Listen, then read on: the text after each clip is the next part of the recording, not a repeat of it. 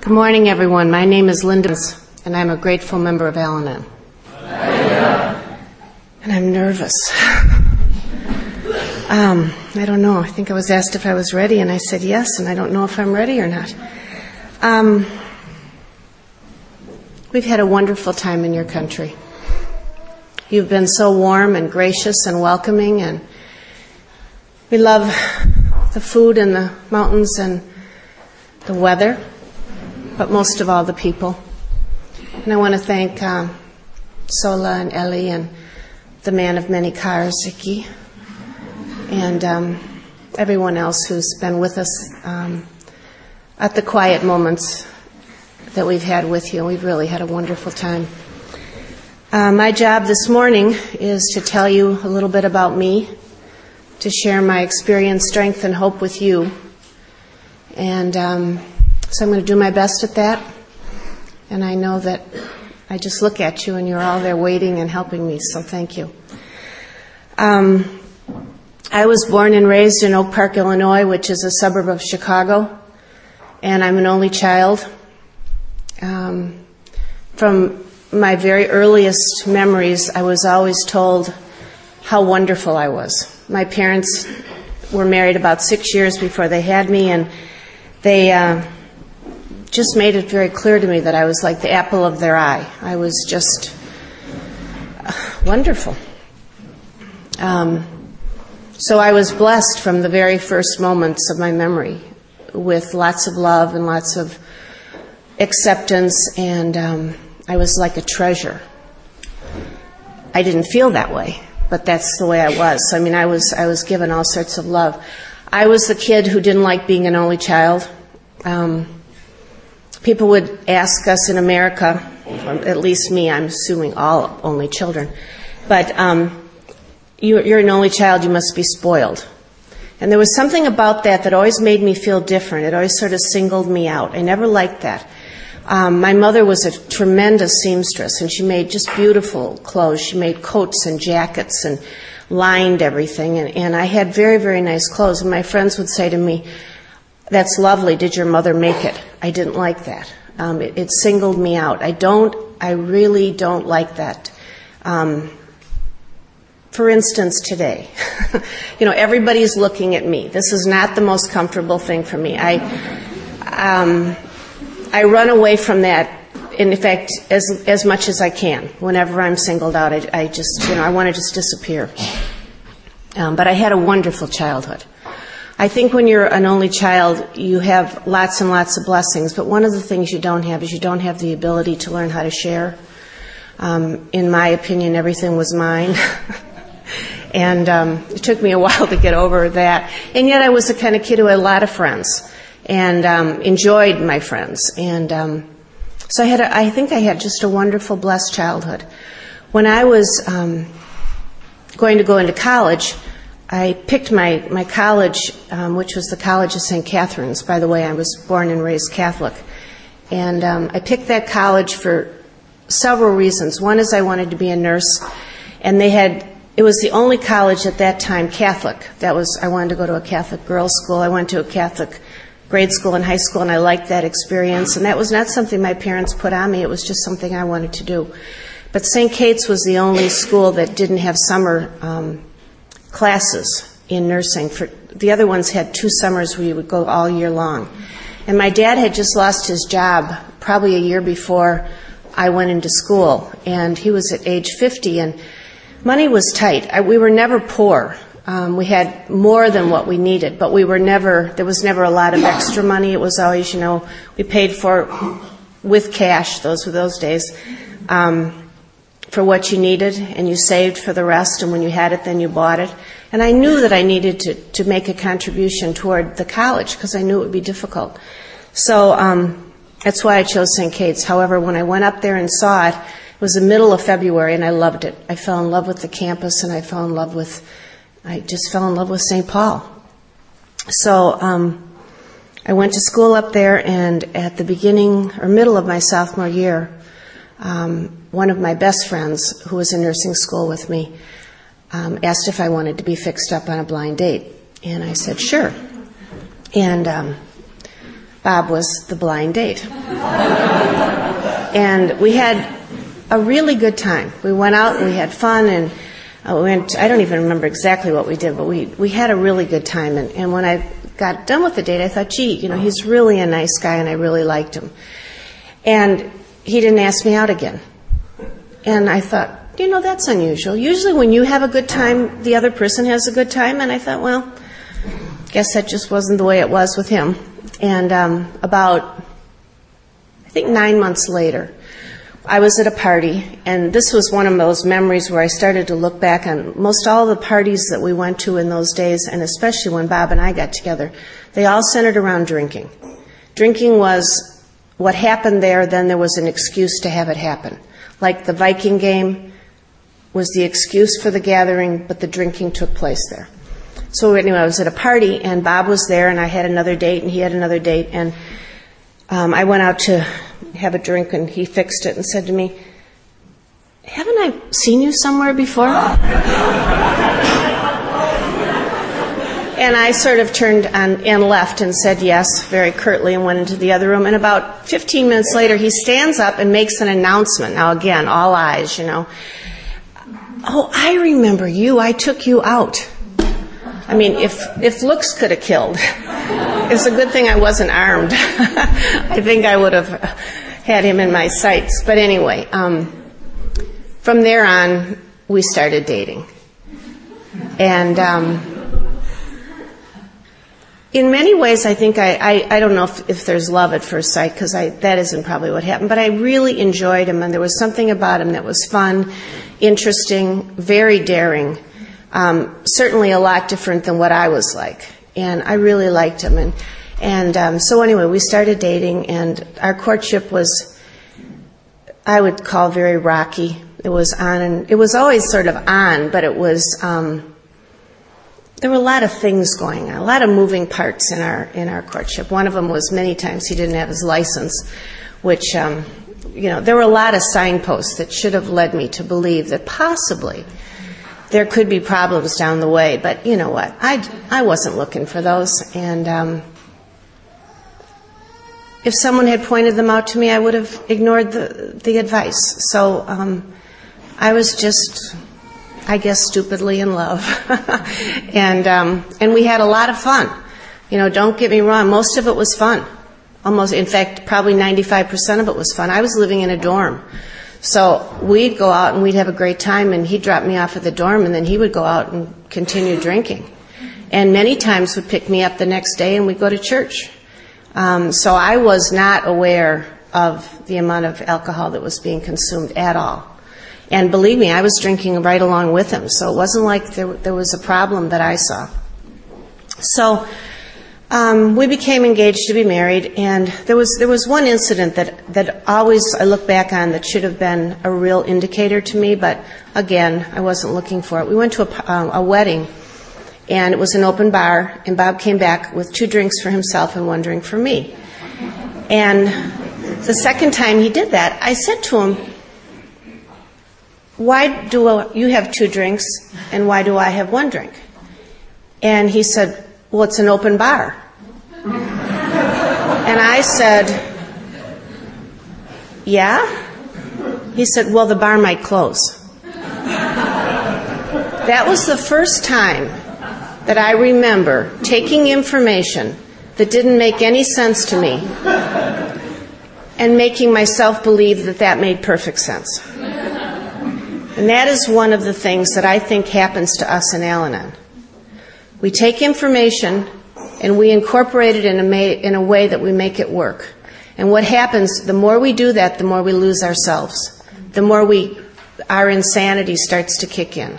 So that's why that's an important, I've done that with lots and lots of things, but that was probably the first time that I remember consciously taking a piece of information that made no sense and saying, "Oh yeah, I get it. I didn't get it." We were engaged to be married in December, and I was working, and I had a roommate, and I was driving Bob to business meetings. And they were in basements of churches and very unusual places, and my roommate said to me, do you think he's going to do other things? I mean, his business must not be doing very well if they're meeting where you're telling me they're meeting. And I said, oh, no, he's going to business meetings. And probably about 3 weeks later, not very long, he told me, and I can remember where we were when he told me, he said, you know, honey, those aren't business meetings that I'm going to. He said, those are meetings of AA. And my reaction was, that's wonderful. Now, if I didn't have a sense that there was something wrong, I think a person who felt there was nothing wrong would have said, what?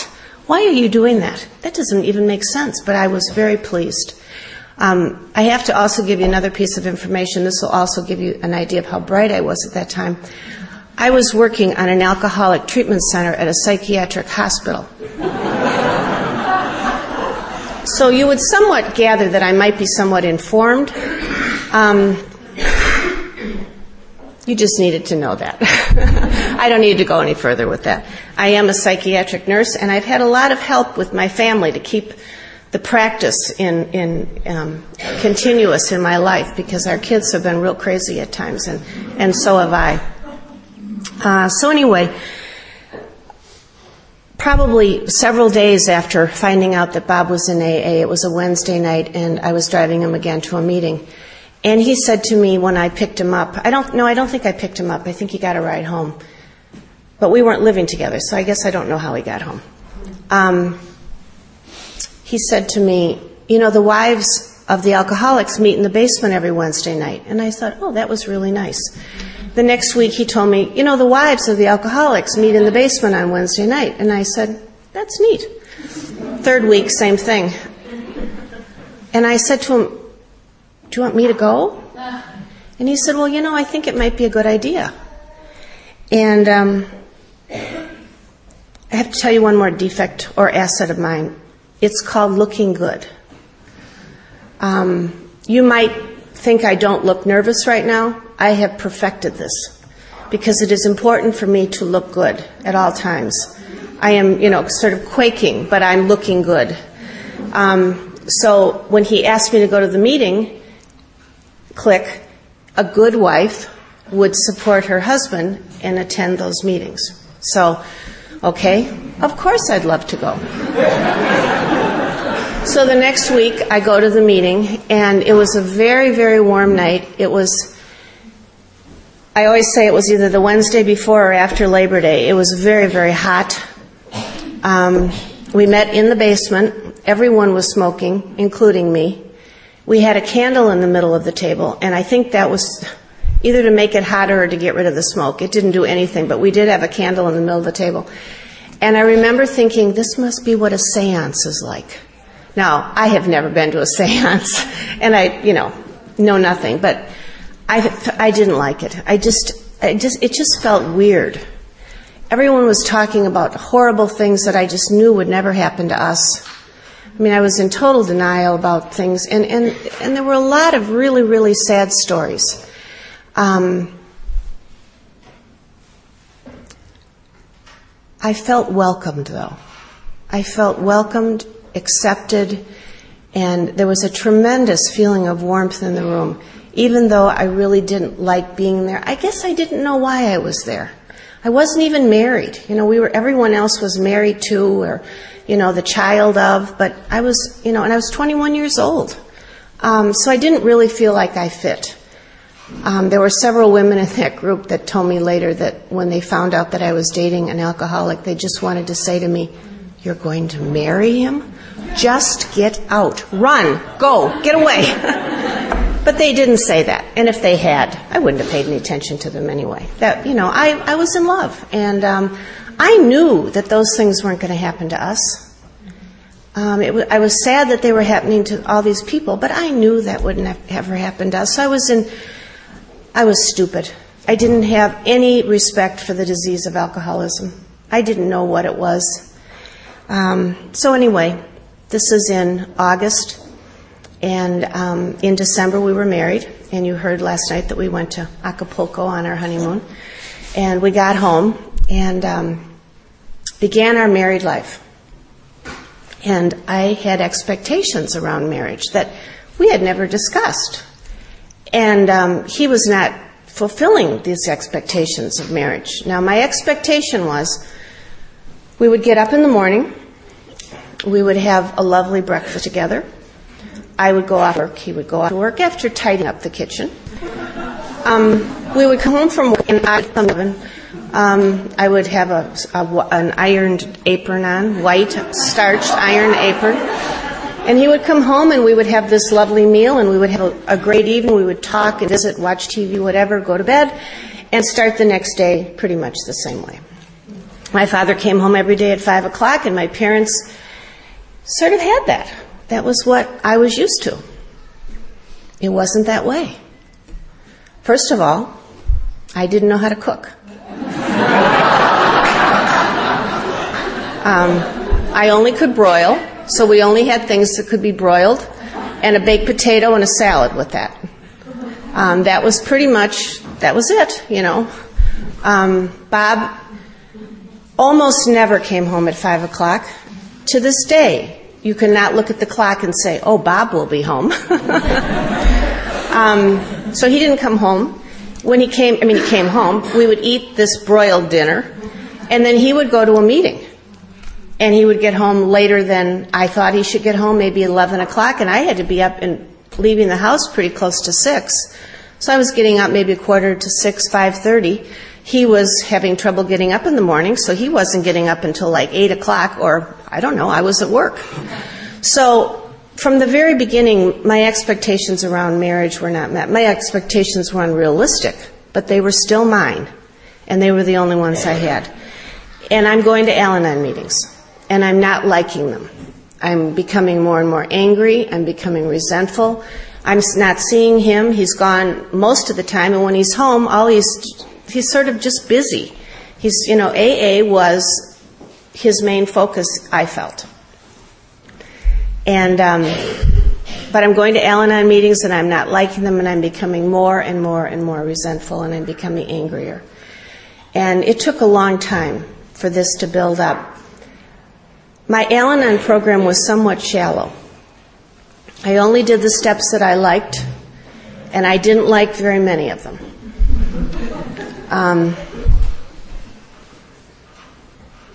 I guess I did 1, 2, and 3 to some extent. 4 and 5 were never even considered. I was raised a Catholic, and I wasn't going to do those, and that was enough of that. 6 and 7, I didn't have that many defects of character, so I wasn't really looking at that. 8 and 9, I had some amends, and I made those, so I had handled those 2 steps. But 10, I was really good at, I thought. I could say I was sorry, and I could say I was sorry better than he could say. I thought he could say he was sorry. Therefore, I was doing step 10 better than Bob was. 11, I prayed. I had a God. Meditation, no. I did not have what I would call conscious contact with my higher power like I have today. But I was also young, so I thought I did step 11 fairly well. And 12, I didn't know what the principles were to practice in my life, so we don't look at that part. I don't think I had much of an awakening, but boy, was I going to ram the program down your throat if I had the opportunity. And the reason was, because if I had to go to these meetings, you had to go to these meetings. I was quite a wonderful member of Al-Anon, and that in all honesty, now no one knew that. Because I have to look good, so you have to think that I'm conforming, complying, doing whatever. But that was pretty much the kind of program I worked for the first 7 years. Bob's sponsor, Warren, who's a wonderful man, his wife Jen was my sponsor for 23 years. He says that even a blind hog will pick up an acorn once in a while. And I think that for those 7 years, you gradually taught me. There were many things that I started to incorporate, even though I didn't know it. But I became very sad, very resentful, very, very angry. And we always had to sit in the front row. We went to everything that AA had to offer. We were constantly in AA. We always had to sit in the front row. And Bob was going through a very difficult time at 7 years that he told you about last night. I wasn't even really aware of that. But I was going through my own time, and they corresponded, coincided. That's the word I want. They were together. We were both really going through a horrible time, in the same household at the same time. And I remember one day, I just couldn't stop crying. And Bob said to me, "Why don't you work the steps in the order they were written?" And you know, if he had said that to me at any other time, I would have said something like, "Do your own program," or "mind your own business," or something like that. But that day I was hurting so badly. And it was like, you know, there's something here. I know it. I've seen people's lives change. Why don't you work the steps in the order they were written? And so I made a decision to do that. And I called, made an appointment for my fifth step like 3 weeks in advance, so that I knew I'm the kind of person, if I have a date, I'm very German. If I have a date, I will keep that. And so I wanted to have enough time to really do a good job at it, because you see, I was never going to do another fourth step. So I was going to do the perfect fourth and fifth steps, because this was not going to ever happen again. So I thought 3 weeks was an appropriate amount of time, and I made the decision, and I took an inventory to the very, very best of my ability, and it was the very best I could do, because it was going to be the last. And then I took my fifth step, and when I did that, things changed.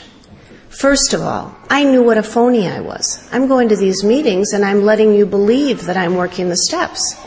I wasn't working the steps. I was looking good. I was showing up, but I wasn't doing the work. And now all of a sudden I became a member. I was no longer a phony. I had a list of defects now that I could work on. I did 1, 2, and 3 because in preparation for 4. And let me tell you, it's different. If you're just doing 1, 2, and 3 with no intention of doing 4 and 5, it's different. So I did it in preparation for 4 and 5. I did 4 and 5. I now had defects to look at. And I was able to do 6 and 7 and then move on to the rest of the steps. I became a member of Al-Anon, full-fledged member, after 7 years. For years I was embarrassed about that, but I no longer am. That's just what it took. So I started working my program, and what happened? My heart changed. I became a different person slowly. My heart opened up.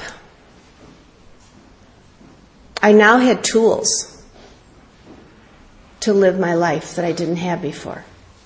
Before, I went to Al-Anon so that I could sort of make Bob behave. You know, it never worked that way.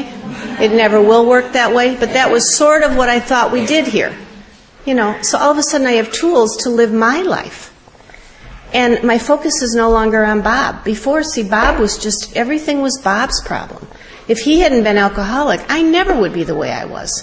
So I had a wonderful sponsor, and when she talked to me, she'd say, "We are not talking about Bob, we are talking about you." So finally, the tool that she used with me, she said, "We will talk about you at around age 16 to 17.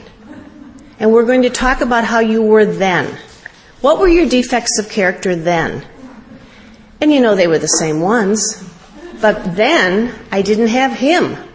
And so that's how she taught me to start looking at me and taking responsibility for me and not linking it with alcoholism. Because I blamed, see, Bob looked crazier than I did. I was crazy on the inside, but he looked crazier than I did. So I could blame it on him.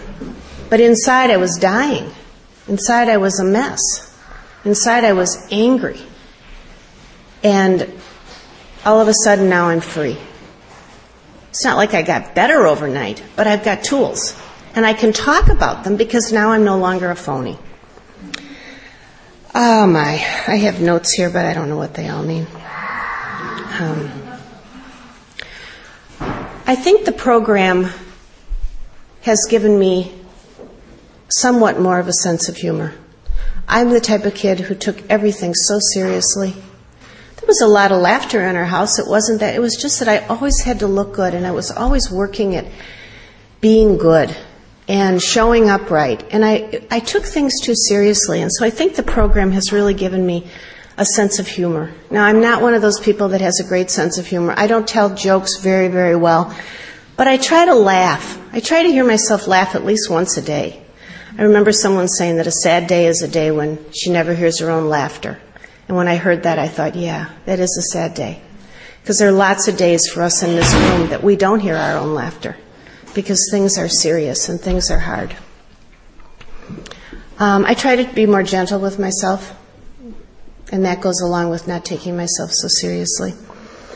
I've had three great sponsors. My first sponsor died when I had her for 23 years. She was 69. But 7 years prior to her death, she stopped going to Al-Anon. And one of the things that I was told about sponsorship is that you have a sponsor who has a sponsor herself, who works the steps and attends meetings regularly. Well, all of a sudden, my sponsor is no longer going to meetings. And I'm a person of rules. You could probably tell that. So one rule is broken, and I needed a new sponsor, so I chose another woman. And I had two sponsors for 7 years, and her name was Marceline. And she was a wonderful lady, and both of them were. But Marcy just died 2 years ago, September. And I all of a sudden was without a sponsor, so I just asked God if I could have a sponsor by Christmas. And I prayed about it, and one day I woke up and I started thinking about this woman named Beverly, and her name is Beverly R., and she's a wonderful Al-Anon, and it was like, I just couldn't stop thinking about her. And about middle of afternoon, I said, I got it. And I asked her the next day to be my sponsor, and she's wonderful. She has just the same qualities that my other sponsors have, that warm, gentle vitality. She doesn't tell me I'm stupid. She doesn't yell and scream at me. She just gently guides me. And that's the kind of care I need. I'm not one of these people who, if you get real mad and start yelling and screaming or swearing, I just shut down. Physically, I'll be in front of you, but I sort of go away. I don't do well with anger. And so I have just a wonderful sponsor now. I'm also able to sponsor people. I love the people that I sponsor. They're just incredible. They give me so much. Oh, one of the things that Marcy gave me that I wanted to share with you, getting up here is very, very difficult for me. And Marcy said to me, you need to use the steps. And I said, oh, how? And she said, well, she said, you look at step one and you look at the fact that you're powerless over the fear you have, and that the fear and the anxiety and the looking good is making it very, very unmanageable for you. And then you look at the fact that the fear and the unmanageability is making you a little crazy. You know, you're getting real self-centered, and you're getting real full of pride. And so she said, you need to ask God to remove the insanity and to restore you to wholeness and selflessness and peace of mind. And then you take an inventory. What is it that's causing this anxiety? You know what it is for me always? It's pride. I can always ask the question, how is your pride affected? And I have never not had an answer to that one. So I go right to that. Well, my pride is affected that I want to please you. I want to look good. I want you to like me. I don't want to look stupid. I'm hoping that my brain will work with my mouth in coordination. Because if it doesn't, I'm not going to look very good. And then I tell myself what it is.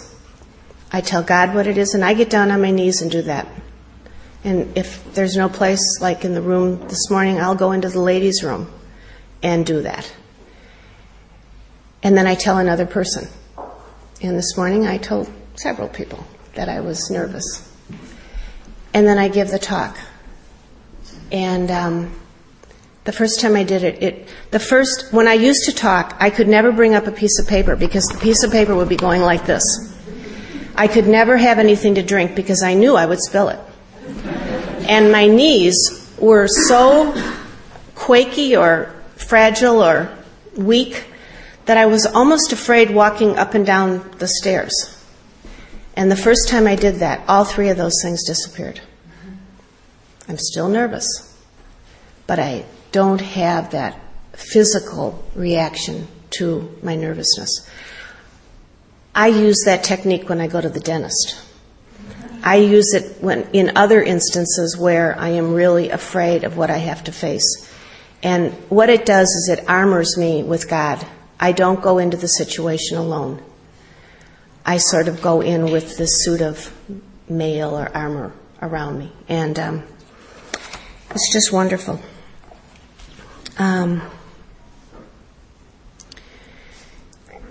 Probably about 15 years ago, I made a New Year's resolution around my program every year. And every year I do something different to keep my program vital. And the reason I started doing it was that I'm the type of person that would read all the daily readings, but I would get to the point where I was almost reading them to get them out of the way rather than reading them to get something out of them. And I didn't like that. It was getting stale and it was getting old. And so every New Year's Eve, I do something new for my program that hopefully will revitalize me and enhance who I am and what my program is about. And 2 years ago, or maybe it was three now, I think it was two, I was in Texas and I was talking to a woman that I sponsored with my sponsor, because I don't do long-distance sponsoring like that, but Marcy sponsored her and I was sort of the second guy.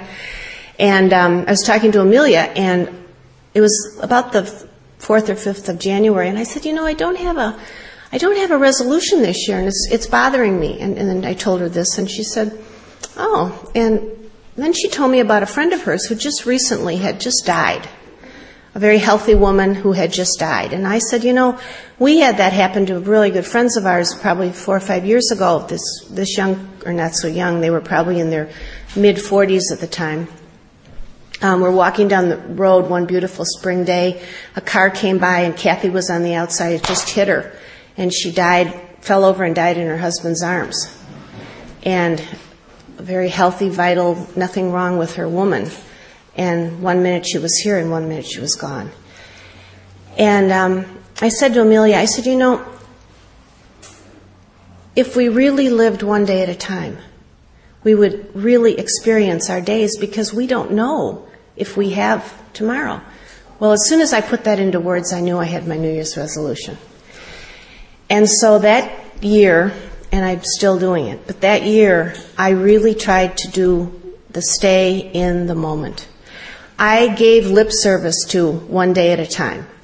I knew how it fit in, I knew when to say it, and I meant it. It wasn't like it was phony. But it was different when I really said, I am going to appreciate today. You know how little kids, I don't know if they do that here in Iceland, but in America, if they spill the milk or do something wrong, little kids will say, I didn't do that on purpose. I made a decision I was going to live my life on purpose. And I was going to I'm appreciating this because I may not have that. And it has made such a difference. I was the type of person that was always waiting for tomorrow. When I get married, when we have kids, when the kids can talk, when the kids can walk, when the kids can go to school. I was always over here. I wasn't appreciating the moment that I had. Now I'll say to people that are engaged, just enjoy your engagement time, because I didn't. I just kept counting the days till we got married, instead of saying, this is really neat. We're engaged. We're in this moment now. And I tell people that are pregnant, enjoy every minute that you're pregnant, because you may never be pregnant again. I wasn't enjoying it. Couldn't wait till that baby was born. And then, of course, I couldn't wait till the baby would sleep through the night. And then you know how that goes. So I live my life on purpose now. And I don't do it perfectly. It was interesting that first year. January, February, I was just incredible. And all of a sudden it was March and I realized I'd forgotten all about it. And then I renewed it again. And then I did really, really well in July. And all of a sudden it's September. But you know what? That's human nature. That's just the way we are. But if you have that intention, I kept pulling myself back to it. And I still have that intention. And then this last year, the year after that, I made a decision that I was going to live as a child. I was going to do silly things. And I did them.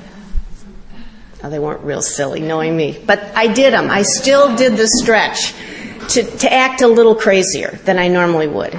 And this last year, my New Year's resolution was to be a joy to other people and to myself, and to really appreciate the joy in the world. And I love that because it revitalizes me, and it doesn't keep me stale. I love the readings in the book, don't get me wrong, but I was stale with them, and I needed to sort of jumpstart me.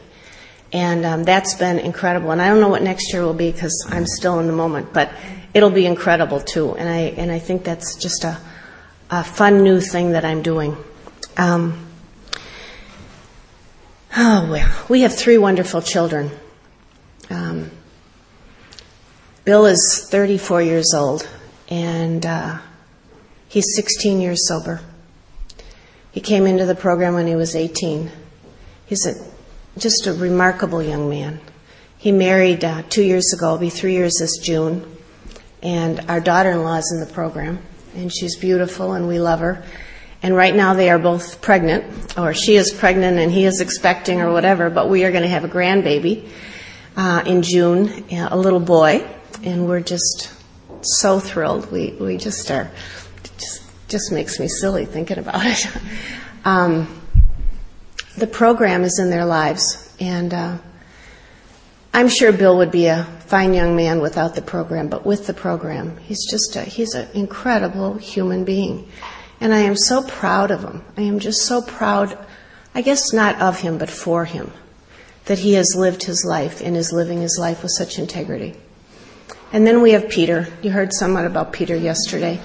He, I was with him the 13th or the 15th of January. Peter celebrated 13 years, and it's the first time I was with him on his sobriety date, except for his very first sobriety date, and that was real special. And he's struggling right now because he doesn't have a job, and he's living in L.A., and he's a surfer, and he's a neat young man. He's 32, but he is so full of integrity, and he is so wonderful. And that kid was so haywire. He was so, we were so worried for him. We were worried for all of them, but I think Peter and Dan were the ones I was the most worried for. And maybe Peter at the top of that, just because he looked like he was not going to come back. And then we have a son, Daniel, and he's 23. And God willing, May 30th, he'll have 6 years of sobriety. He was on a drug run on his bicycle and got hit by a van, and it was a hit and run, and he was taken to the hospital and went into a coma. And anyway, then went to treatment, and He's incredible. I think it's hardest for me to talk about Dan because I didn't think we'd get the third miracle. You know, I thought, how could we be so lucky to have two miracles? And we needed the third one, but I just thought, how could we be? Some people don't have that. And I was so afraid we wouldn't get it with Danny. And we did. And Dan's walking straighter, and he's... He was so, he had no self-esteem. He just had none. And now he can look you in the eye and have a conversation with you, and he's handsome, and he's just wonderful. And he's our third miracle. And I have some good news. We have no more children. I'm so glad we don't. I had all the fun I could have with the three of them and their use. I had all the fun I needed. Bob and I have a good marriage. I love him, and we have fun together. We laugh together, and we share our lives. And the program is an important part of both of our lives, so we both have that to share, and that's just so special, so special.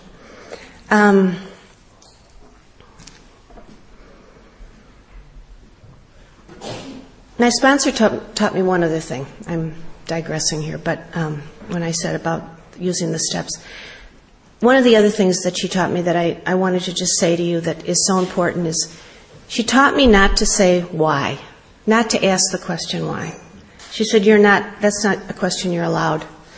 The question you are allowed is what can I do? And that has made such a difference to me, because why makes me a victim? What can I do gives me power. And she said, you just aren't going to ask why. And if you ask why, we're going to change that. And I don't think I ask why very much anymore, because I've been programmed.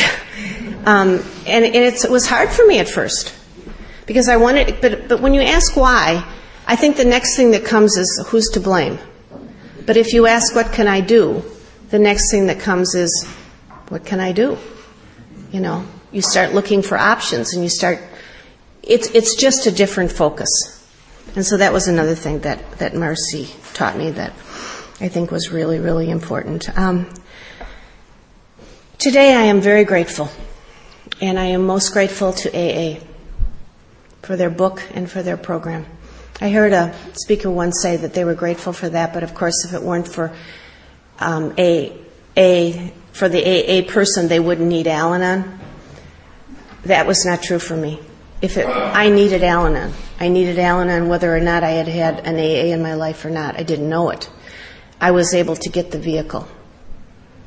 I am so grateful for the program. I am so grateful for the steps. And I am so grateful that you, AA, shared it with us and that we have been able to run with it, because it's made a difference in hundreds of thousands of people's lives. It's brought peace of mind to whole groups of people who are in despair. And that's what Al-Anon is. We give ourselves up and we are filled with despair. So I thank you from the bottom of my heart. I'm grateful for the gift of sobriety, for my husband, for our kids, for our daughter-in-law, for all of you, for all of our friends. I am so grateful for sobriety. It's wonderful. It's fun. I mean, we have so much fun in our lives, and we're all sane and well. It's just incredible. There are a lot of people who love me, and I am so grateful for that. You know, I'm grateful that I'm lovable. I'm a nice person. And a lot of people are so loving to me, and I'm so grateful for that. I'm grateful for my own story and my own time. It took me 7 years to do what I had to do, and I'm no longer embarrassed by that, because that's what it took. But I didn't leave. I went to 2 meetings a week for 7 years, and I didn't work the steps. But I didn't leave, you know. At one time I thought I shouldn't count those 7 years in my time in Al-Anon, and I really thought that through, and I thought, no, you should, because that was part of getting ready. And I certainly went. I just didn't go with very good motives, and I didn't do any work, but I went. You know, I was good at making the coffee, I guess, maybe something. We have so many miracles. So many miracles. There's a line from a Broadway show that says, when you love another person, then you see the face of God. It's from Les Mis. And when I first heard those words, you know how some words just hit you? Those are the words of Al-Anon and AA. When I love you, and I work with you, and I treasure you, I take care of myself, and I see my God. I thank you all very, very much.